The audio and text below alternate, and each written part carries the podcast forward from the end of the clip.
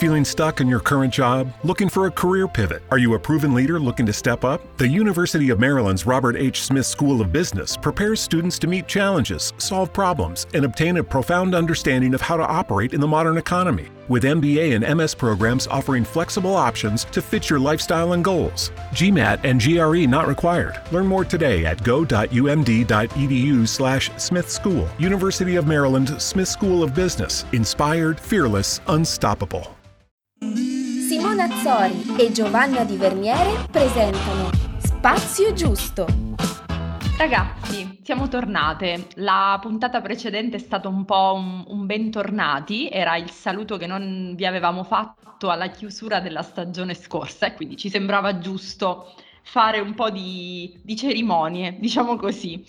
E um, oggi, um, durante diciamo, il brainstorming che facciamo in maniera anche molto confidenziale con Joe, uh, le ho detto che mi avrebbe fatto piacere parlare di una cosa che mi sta riguardando molto da vicino.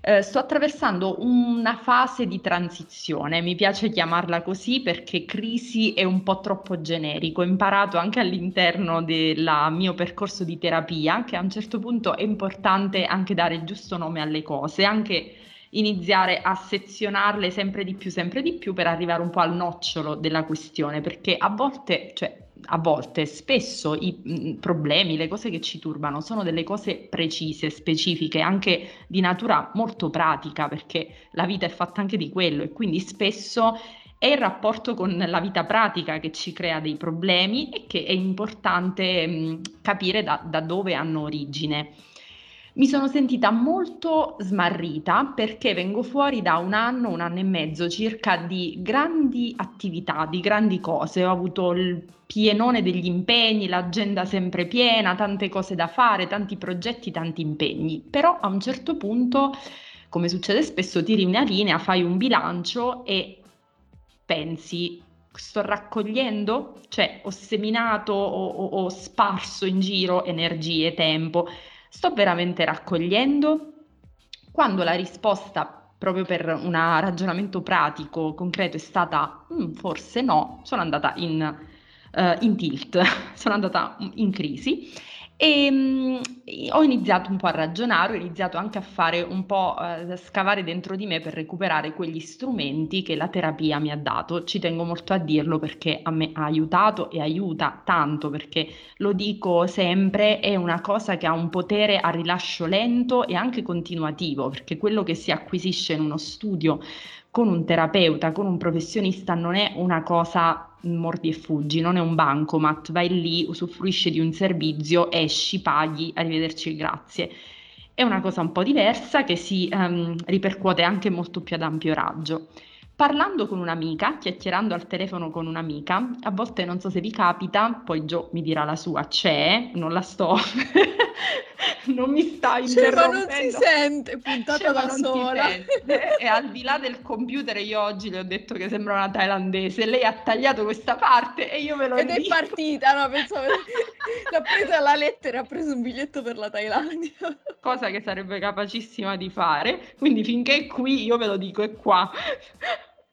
E comunque eh, stavo raccontando che al telefono con questa amica, che tra l'altro segue Spazio Giusto, quindi ciao Seri, se mi senti è tutto merito tuo, questa puntata è tutto merito tuo, e, mm, eh, mi ha detto una cosa che mi ha calmata, mi ha anche un po' confortata, rasserenata e mi ha fatto cambiare il, il punto di vista, il potere del confronto, sconfinato secondo me.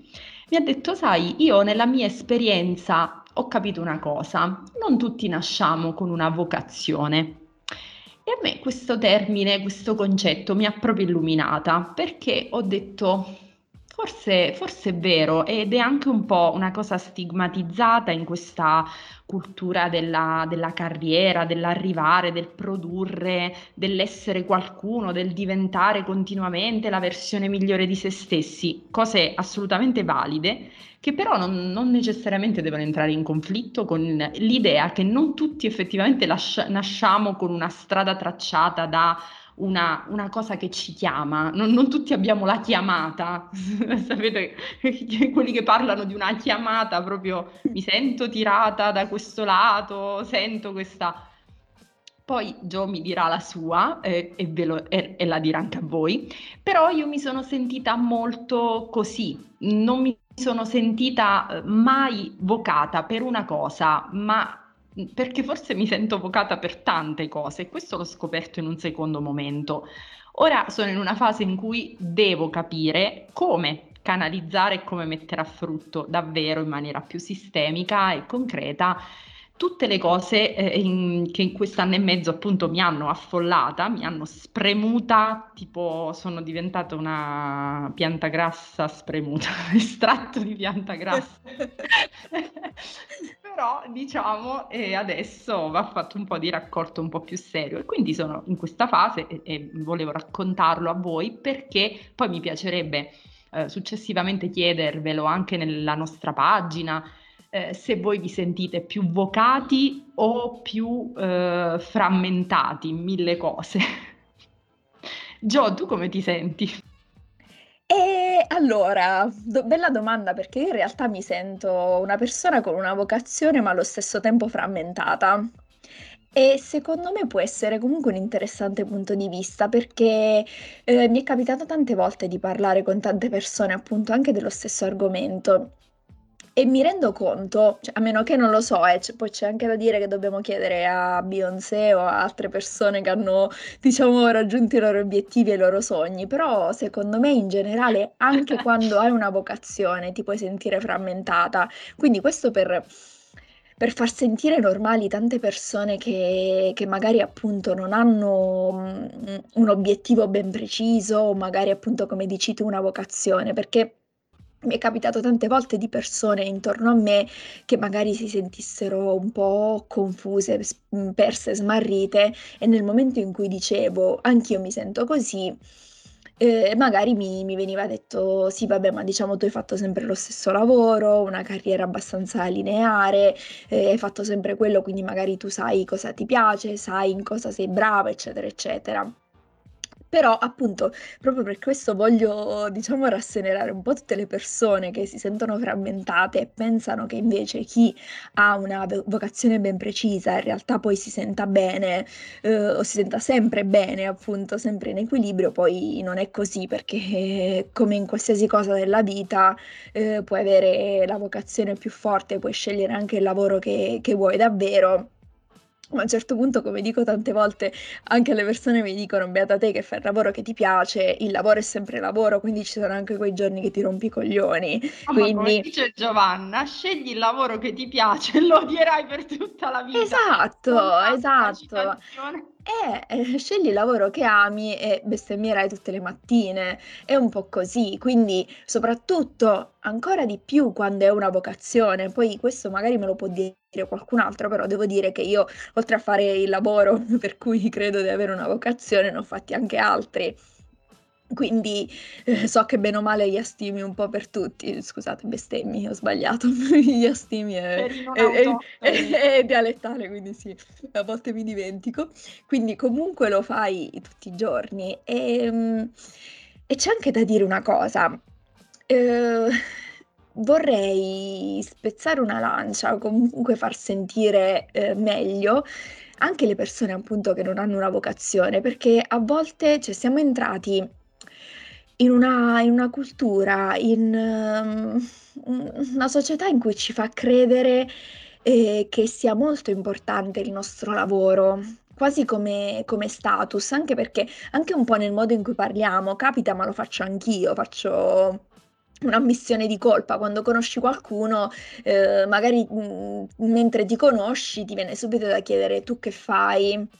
Cioè un po' che può essere appunto come, uno lo lo dà Uhm, come sottotesto cosa fai di lavoro a volte, quindi ci sono quelle situazioni di "imbarazzo" tra virgolette, perché comunque succede anche a me che un lavoro ce l'ho, ma io non mi so definire col mio lavoro, faccio molta fatica perché io non mi sento solo quello. E così capita magari con persone che, uhm, hanno fatto delle scelte diverse o magari fanno un lavoro, uhm, diciamo al momento, che è momentaneo per riuscire a fare un'altra cosa eccetera, eccetera.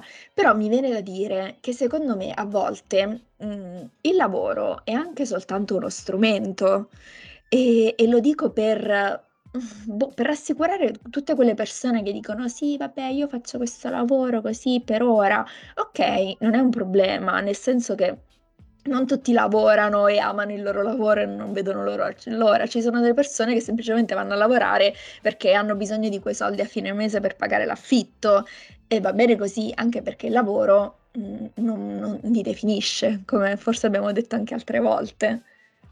Mhmm, sì, questa cosa me l'avevi detta anche un po' in confidenza, infatti a me ha fatto molto bene, cioè mi è servita molto perché alla domanda "Cosa fai? Di cosa ti occupi?" ho deciso la mia risposta: faccio cose, vedo gente, mi muovo, che mi definisce alla grande. Ma al di là della mia passione per il cinema che entra dentro queste cose e alla mia stupidità, che poi è una peculiarità di cui mi vanto molto, io per esempio sento di essere una persona con tanti interessi, tante passioni e ho sempre pensato che questo dovesse corrispondere, aderire perfettamente anche al profilo professionale, che la professione, il lavoro fossero poi necessariamente per definire una persona soprattutto che ha tanti hobby, interessi, una persona che doveva fare carriera. Ho scoperto che non è così per tutti, nel senso che non significa che uno debba accontentarsi di un lavoretto o di un lavoro tappabuchi, puoi trovare anche un lavoro più stabile, ma non è detto che tu voglia fare carriera, spiego. Uh, conosco delle persone che preferiscono rimanere a un punto del loro lavoro e assumersi meno responsabilità, andare meno avanti, eh, stare un attimo più tranquilli. Mh, ho persone proprio vicine del, nella mia famiglia che hanno fatto queste scelte, avevano per le mani l'azienda che potevano gestire e quindi godersi quello che viene da questa cosa hanno fatto una scelta diversa, hanno detto non voglio questo peso, non voglio questa responsabilità. E quindi sto un po' pensando a questo concetto del lavoro che a volte è uno strumento per arrivare a vivere bene eh, la parte magari di te più autentica, che sono le passioni, gli interessi in cui magari puoi... Esatto. Mm, cioè... Mi veniva in mente questa cosa sulla vocazione, perché poi io sono partita sparata sulla questione lavorativa, ma in realtà poi la vocazione è qualcosa che secondo me ehm, uno applica in generale eh, nella propria vita, nel senso che è difficile che una Sì, persona non abbia una una vocazione poi. Mh. infatti io non ho detto vocazione lavorativa e qui è stato un errore perché effettivamente io parlo di una vocazione lavorativa. Esatto. Sì, Sì, sì, sì, però comunque sì, proba probabilmente io sono andata sparata su questo perché avendone già parlato con te, sapevo, ehm, quello di di cui avresti parlato e sapevo l'argomento e quindi io sono partita sparata sulla vocazione lavorativa perché poi in generale l'abbiamo già fatto questo argomento, cioè scusa, questo l'abbiamo già trattato questo argomento, abbiamo già fatto questo discorso, ehm, sul sul lavoro, che a volte se una persona vuole scrivere non è necessario scrivere un libro e pubblicare per per Feltrinelli, a volte anche se scrivi su un diario puoi puoi sentirti uno scrittore o su un diario magari lo legge qualcun altro e puoi provare quella stessa emozione, così come, mhmm, una radio nazionale può essere importante quanto un piccolo podcast come quello che facciamo noi. Quindi a volte la vocazione poi tu stessa lo la applichi al tuo ambiente, a quello che è intorno, a quello che che è intorno a te. Ehm, non so se si lega a questo discorso, però, mhmm, volevo volevo approfittare di di questa di questa cosa, perché mi è capitato più volte di trattare anche l'argomento, mhmm, dico economico, ma poi parlandone vi renderete conto, anche tu Simo, che non è proprio questo. Però mi è capitato una volta parlando con con un mio amico che mi dicesse: "Ah okay, come va? Come va la vita? Come va il lavoro? Ehm, ma stai cerquan cercando qualcosa dove ti pagano di più?" Senza neanche sapere magari quanto mi pagassero, tutto il resto. Ehm, un'altra un'altra cosa, appunto stamattina mi confrontavo con mio padre, mhmm, riguardo ad alcune novità lavorative che mi riguardavano e appunto mi diceva: "Ah, ma ti pagheranno di più così colà". E poi e da qui è iniziato un po' il ragionamento, uhm, che un po' si ricollega anche a quello che stavi dicendo tu prima, ehm, che a volte uno può anche scegliere il lavoro più bello del mondo, magari il lavoro che si sposa con la tua, uhm, con la tua vocazione, però il lavoro non è soltanto quello che fai giorno per giorno. A volte sono le persone con cui lo fai, sono i tipi di progetti, sono sono i clienti, sono l'ambiente, sono la città, uhm, può essere l'ufficio se uno lo fa in ufficio, può essere qualsiasi altra cosa. E secondo me, uhm, valutare il proprio successo e la propria gioia anche a livello economico, uhm, secondo me non aiuta. Quindi non so se questo può essere può essere anche uno stimolo, perché appunto diceva mio padre, uhm: "Perché io non penso di cambiare lavoro?" Perché sicuramente da un'altra parte, uhm, ovunque posso trovare un posto in cui mi pagano di più, però, uhm, a me piace il l'ufficio in cui lavoro, mi piace dov'è, mi piacciono i miei colleghi, mi piace il progetto, mi piace il cliente, uhm, mi piace il fatto che magari quando io voglio lavorare da casa posso farlo e quindi nel momento in cui uno fa una lista e dice: "Okay, non guadagno secondo me quanto io merito o secondo quello che è l'impegno, però ci guadagno sotto queste altre uhm, queste altre cose." Quindi ricordiamoci anche questo, che il la vostra felicità, la vostra ricerca di qualcosa di meglio, non la facciamo basare sempre solo sul lato economico, perché a volte non è quello che poi riempie, mhmm, la vita. È fantastico questo que questo approfondimento che hai fatto, perché mi hai fatto ricordare il ragionamento che faceva una un'amica, una persona che conosco, ehm, che mi raccontava: uhm, "Sto facendo carriera, sto scalando, sto andando in in su rispetto al mio ruolo di partenza, però" uhm, questo diciamo è commisurato anche al guadagno, "però mi sto rendendo conto che guadagno di più e quel di più lo sto usando per psicoterapeuti, che va benissimo, figuriamoci Ah beh, io lo usavo anche quando non guadagnavo. Esatto, Non lavoravo. idem, esatto. Psicologi, ps psichiatri, ehm, perché viva Dio, ci mancherebbe, però il suo era un ragionamento come a dire: "Cioè sto lavorando facendo una vita proprio peggiore, mi sta peggiorando la qualità della vita, uhm, guadagno di più, ma dei è un guadagno che non mi godo, non è funzionale a un benessere, perché non ho amici, non ho rapporti, non riesco a, relazionarmi serenamente con l'ambiente di lavoro, sto sempre incazzata." È un esempio, quindi ovviamente qui, uhm, raccontiamo molti aneddoti personali e anche di persone che conosciamo, quindi è ovvio che sono tutti esempi e partono sempre da, mhmm, un fatto nostro, qualcosa che abbiamo bisogno di condividere perché poi crediamo che, ehm, vada a toccare delle corde che forse riguardano tanti altri a an anche all'ascolto. Quindi, come ho detto, ci direte anche voi se vi andrà, ehm, ci racconterete se vi sentite evocati, uhm, lavorativamente o meno, a livello personale, a livello di passioni, perché conosco anche tante persone che non sono vocate a nessuna passione e vivono di lavoro e vivono bene.